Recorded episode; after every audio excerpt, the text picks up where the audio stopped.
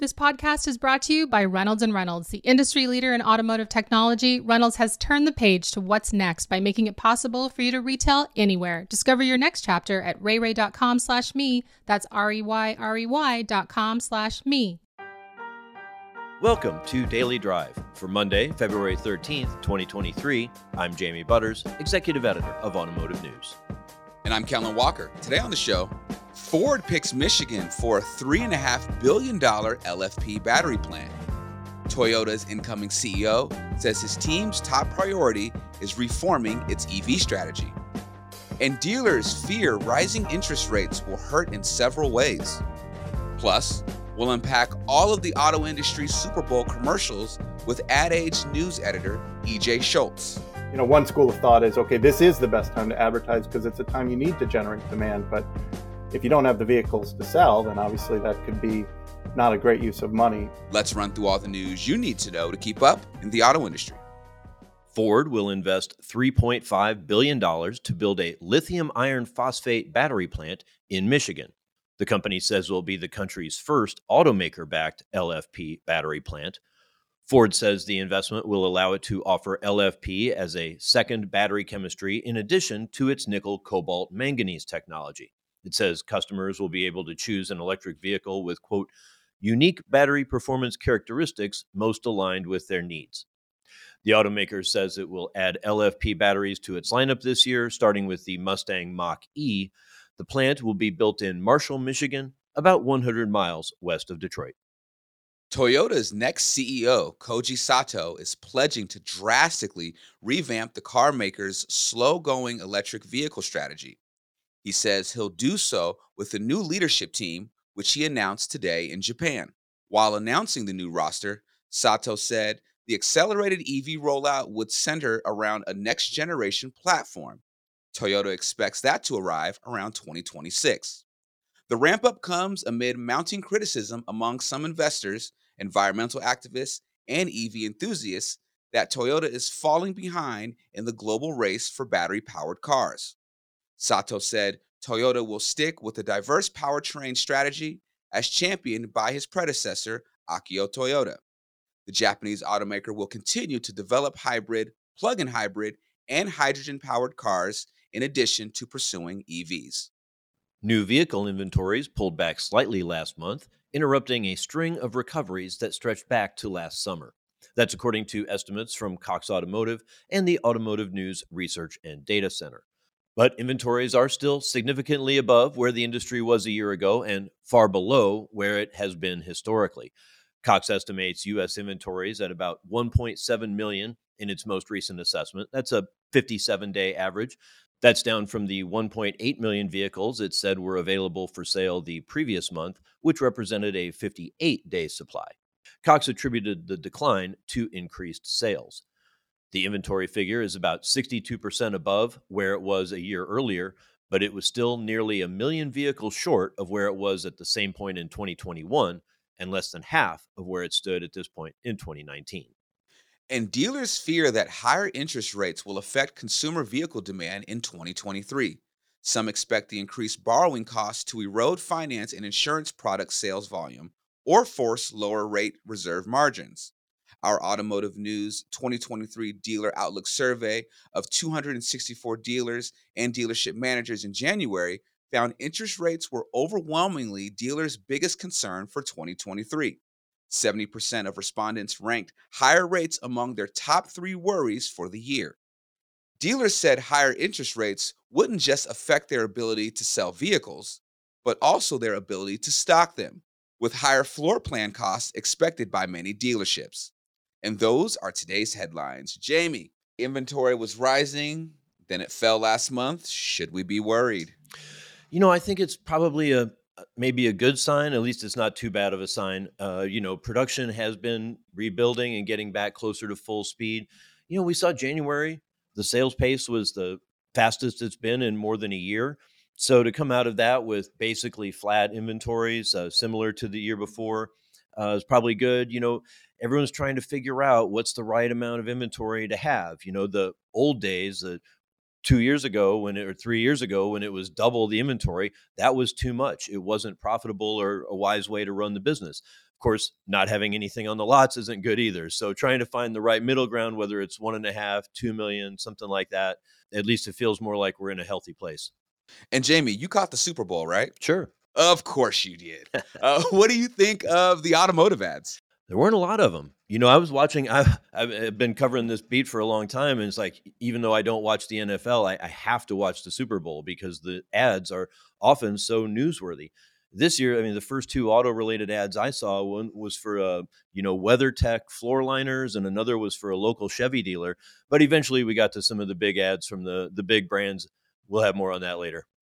And coming up, we'll talk more about those ads with E J. Schultz of Ad Age. That's next on Daily Drive. Reynolds and Reynolds recently announced a new logo and brand image to better reflect the company it is today and its vision for the future. Hear what Chris Walsh, president of Reynolds and Reynolds, has to say about Reynolds' rebrand and the next chapter. I think, you know, if you look back, it really started, you know, probably two years ago with a new leadership team in place and the decision to kind of look at how we can be a better company and how we can better serve our customers and how we can help them be more successful. But it's really accelerated the last, you know, twelve months. This is a commitment to a new kind of company, in my eyes, and a new way of kind of cohabitating in the industry, helping our customers be more successful. And, uh, you know, the marketing side of this is, I mean, it's certainly important to help to have a marketing organization that, you know, kind of takes your messages and makes them concise and, and impactful and, and broadcasts that to the world. That's certainly a critical part, you know, of what we're doing. But this is not a marketing program. This is, you know, a company-wide initiative, you know, to better serve the industry and to, you know, help us get to the next chapter uh, in automotive. Visit rayray.com slash me to learn more about Reynolds' vision for the future and discover your next chapter. That's R-E-Y-R-E-Y dot com slash me. Welcome back to Daily Drive. I'm Jamie Butters with Kellen Walker. For advertisers and companies hoping to generate buzz around their products, the Super Bowl is, well, the Super Bowl of their year. In the past, the auto industry has been a big buyer of that airtime. That hasn't been so much the case in recent years. Supply shortages have changed the calculus about whether the investment is worth the return for automakers. We saw a handful of car and truck ads during the game last night. To help break those down, I spoke with E J. Schultz, news editor with our sibling publication, Ad Age. I reached him in Chicago. E J. Schultz, welcome to Daily Drive. Great to be here. So it's right after the Super Bowl. You've been spending so many of the recent weeks getting ready for it and covering it. And one of the things you really drew out, even heading into the show, is just how little auto advertising there was this year. Yeah, historically, auto brands have carried the weight of the Super Bowl traditionally and, and done some of the best ads over the years, but it's become a lot more unpredictable as chief marketing officers, other executives sort of determine, you know, how best to use their marketing budget in this sort of crazy environment of auto sales, given supply constraints and also sort of the softening sales environment. You know, one school of thought is, okay, this is the best time to advertise because it's a time you need to generate demand. But if you don't have the vehicles to sell, then obviously that could be not a great use of money. So we ended up seeing four ads in total from just three automakers, Stellantis, General Motors, and Kia. That was less than last year when we sort of had a an unusual blitz of electric vehicle ads from multiple automakers. But it, it did match the total, I think, from uh, twenty twenty when uh, you know we first started dealing with the supply issues. But historically, it's it's definitely a modern low. It, it's it's down there in terms of number of brands that decided to spend the money. What's the general vibe around advertising in the Super Bowl? Is there, are other industries feeling this sense that maybe the the return on that investment isn't as much? Although, I mean, clearly the, the prices were high, continue yeah, to go mean, up, some, right? Some brands paid as much as seven million dollars for thirty seconds. And, you know, the, the the mantra over the last several years has been, how do I extend that investment across more than just this thirty seconds via social media, via free media attention? We saw, you know, brands outside of auto, you know, some successful, some not. It really comes down to, too, I think it's, a, in my opinion, it's a smart play. If if you're a newer brand and you want to raise awareness, we saw some brands that probably most people hadn't heard of, not in the auto category, and like shopping apps, things like that in the game. You know, when it comes to automotive, traditionally it's been used if you obviously have a new model coming out that fits the calendar and you want to promote it. But automakers have sort of moved away that, from that approach even in recent years to do more corporate type messaging, more thematic, especially around E Vs. Polestar was one last year that, as a new brand, you know, ponied up to get get on the big stage and get some attention. And with such an anti-Tesla ad, that kind of made the got them maybe a little more earned media. Right. And when you see stuff like that happens, it's usually the case. They don't come back the next year. Okay. They kind of like did their thing and they got to wait another five years, save their money. Yeah. Yeah. Too small of a brand to to go to the well every year. So let's talk a little about the ads that, that did run. Kia, uh, the Binky dad. You forgot the Binky? I forgot the Binky. Tragic. Hashtag Binky dad. It was cute ad. It was a, I think people liked the story, but I, I, it's one of those where I always feel like it's a, it's a cute story. Will people remember the brand? Right. My mantra for simple advertising is stick to simple stories, well told. You don't want to try to jam too much in thirty seconds or a minute because people are watching the game. They've got other things going on. And I thought Kia kind of cleared that bar. You know, it's a, it's a pretty simple story. It's easy to follow, even if you weren't paying attention to every detail. It's interesting. You know, they were one of, of the four brands. Kia was the only one that advertised a gas-powered car. You know, the other G M and Stellantis both decided to promote their electric vehicle ambitions. And then Kia tried to extend it beyond the game with a sort of a stunt that people would look at TikTok to see alternate endings of the ad. And I haven't checked this morning to see how well that's gone over. Sometimes, you know, it's it's more stunty than anything else, but it's probably not that much money. So why not try it? Right, right. No, that, it was interesting. Um, so... Ram, uh, Ram had Jason Jones, comedian, making lots of uh, thinly veiled jokes as if he was selling an erectile dysfunction product. Are you excited about buying an electric vehicle, but worried that it could leave you unsatisfied? Then you could be one of many Americans concerned about premature electrification. Symptoms may include fearing you might not be able to last as long as you'd like. There was plenty of charge before, and sometimes it goes away. A lot of times. You know, when I first caught wind of that ad, I was I was kind of like, wow, that's a huge departure for Ram, uh, especially for the Super Bowl. Their chief marketing officer, Olivia Francois, has, no, has been known over the years to try to tackle more inspirational society-type advertising. You know, they they channeled a Martin Luther King speech a couple years ago that got sort of mixed reviews. But some of their classics, you know, you go back several years, obviously, the farmer ad and, and the... the Chrysler ad, the famous Chrysler ad from back in the day, imported from Detroit. This this was, you know, definitely, definitely a new approach. The ad was called Premature Electrification. You really don't need to hear much more than that to understand what the ad was about. But they were trying to to promote the uh, Ram fifteen hundred R- REV, I guess, R E V, REV, however they pronounce it, which is, yeah, Ram, you know, E V. Truck, so yeah, they've shortened it to REV in some yeah. cases. I think they're still working out, still workshopping the right. how that's going to be used. Which, of course, it won't even be for sale for another, what, year or so. Right. But that's what made it such a weird message to me. It's like, we, we want to sell you our electric truck, but we're going to do it by making fun of electric vehicles. And I mean, maybe it's because they don't have one in the market yet. And so they're like, hey, if you're not quite ready, maybe you'll be ready in a year or two when when we actually have a Ram to sell. Right. And, and they may have gotten a few laughs, but then, you know, some people may have been left wondering, well, what is your truck all about and, and why is it different? Or did they, did they really talk about that enough to get, you know, the most out of their investment is sort of what I was wondering. Um, they're trying to drive people to a website um, and maybe truck enthusiasts, maybe it, they will, you know, visit that site um, as a result of this ad. We'll have to see what those numbers look like. Yeah. You know, humor is always tough, and especially uh, around that kind of a topic. Uh, but I thought at the very end, it won me over. I thought it was, uh, I thought it was funny in those last seconds that just made it all kind of okay. Yeah, I did. I did see some people I respect in the marketing community, um, you know, former chief marketing officers from outside automotive that thought it was funny. We'll we'll see how that ends up grading out, and probably won't get the real score on that one for a few months when we see kind of the interest in the, in the vehicle. Yeah, yeah. So uh, the Jeep ad, that was fun, kind of weird. This was actually a, positioned as a sequel. I don't know if you you, you remember the um, Jeep last year. Actually, a very very well received ad um, called Earth's Odyssey, where they sort of remade two thousand one Space Odyssey soundtrack to the sounds of animals, promoting their electric vehicles. It's sort of like, I guess, suggesting that these E Vs, they're quiet, they're, they yeah, coexist in nature. nature. Yeah. Right.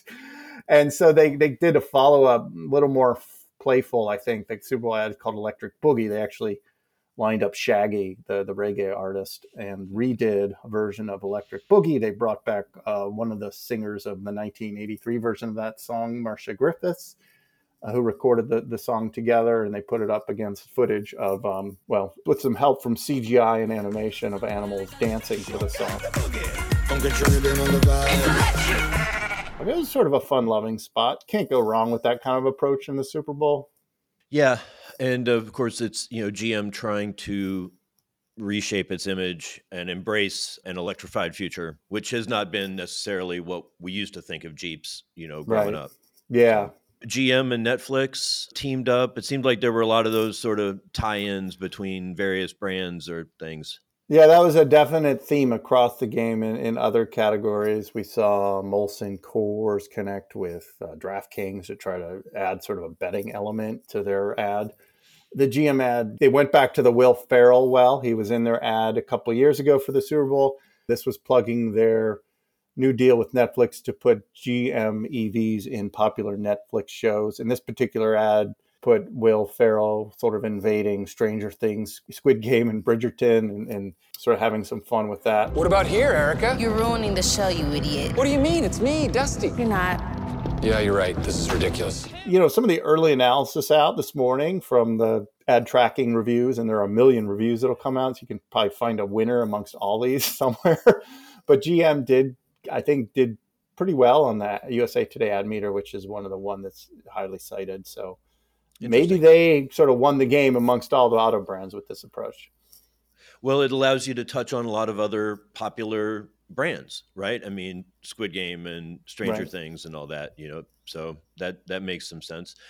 I want to ask you also, uh, there was, at least there were reports there was going to be an anti-Tesla ad. It was supposedly targeted in certain regional markets.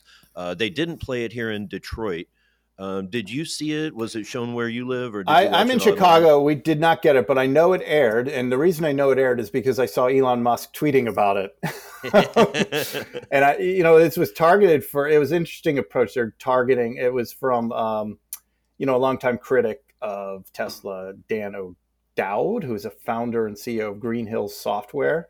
Um, and the whole approach of the ad was to portray that Tesla's so-called full self-driving software is unsafe. It was a pretty jarring ad. It, you know, one scene showed a Tesla crashing into a, a, you know, a dummy of a person standing on the road. And they targeted, you know, state capitals, Washington, D C, places where sort of politicians and regulators live with this. Tesla full self-driving will run down a child in a school crosswalk, swerve into oncoming traffic, hit a baby in a stroller. You know, we caught wind of this late in the week. I think Automotive News wrote about it. Interesting, for sure. Yeah, I wonder, what in the business, how do, how does that work? We think of buying a Super Bowl ad, and it's uh, you know it's a national buy-in. It's five to seven million dollars for thirty seconds, uh, but you see different companies and different organizations uh, like O'Dowd's Dawn Project, you know, buying these spots in targeted areas. Do you have a sense what the outlay is for something like that? Yeah, there's several local ad breaks throughout the game, and you can string them together, you know, targeting specific markets. I think in a lot of ways, it's a smart way to go. It ends up costing less money. And if you have a real, if you have a, a brand that, for instance, you really want to increase exposure in certain areas, it, it can be a smart way to spend money. I, this is a unique case where he's literally targeting specific types of people that are, you know, in lawmaking and, and regulation. Depending, you know, they can get pricey if you buy enough big markets. If, you know, we see some brands that will just buy New York, L A, Chicago, and that alone is, for the Super Bowl ad, is gonna be pretty expensive. I saw, I mean, like a, a local Chevy dealer had an ad on, you know, in the first half, and a local lawyer, you know, I mean, the lawyer, the law firms, they have all kinds of money to spend, but I was surprised to see a Chevy dealer, especially doing one on E Vs. Yeah, Toyota sat out the game nationally um, for the first time in a while. And, but I noticed here in Chicago, we, we saw, you know, more of a Toyota regional uh, dealer type ad that ran, that I'm sure, you know, ran elsewhere as well. More basic ad, you know, it's not going to get, it's not going to impress the the sort of creative class, but, you know, maybe it gets the job done for them. People are watching. It's a chance to make an impression. Right. All right. E J. Schultz from Ad Age, thank you so much for joining me today. Thank you. Great to be here. That's Daily Drive for today. I'm Jamie Butters. And I'm Callan Walker, thanks to Automotive News coordinating producer Jake Neer, as well as our own Michael Martinez, Hans Greimel, Larry Valquette, and John Hutter for their help on today's podcast. You can get the latest news on automotive advertising, manufacturing, and everything happening in the auto industry at auto news dot com. Come back tomorrow for a conversation about the challenges of E V charging. If you enjoy the podcast, remember to like, leave a review, and subscribe so you never miss an episode.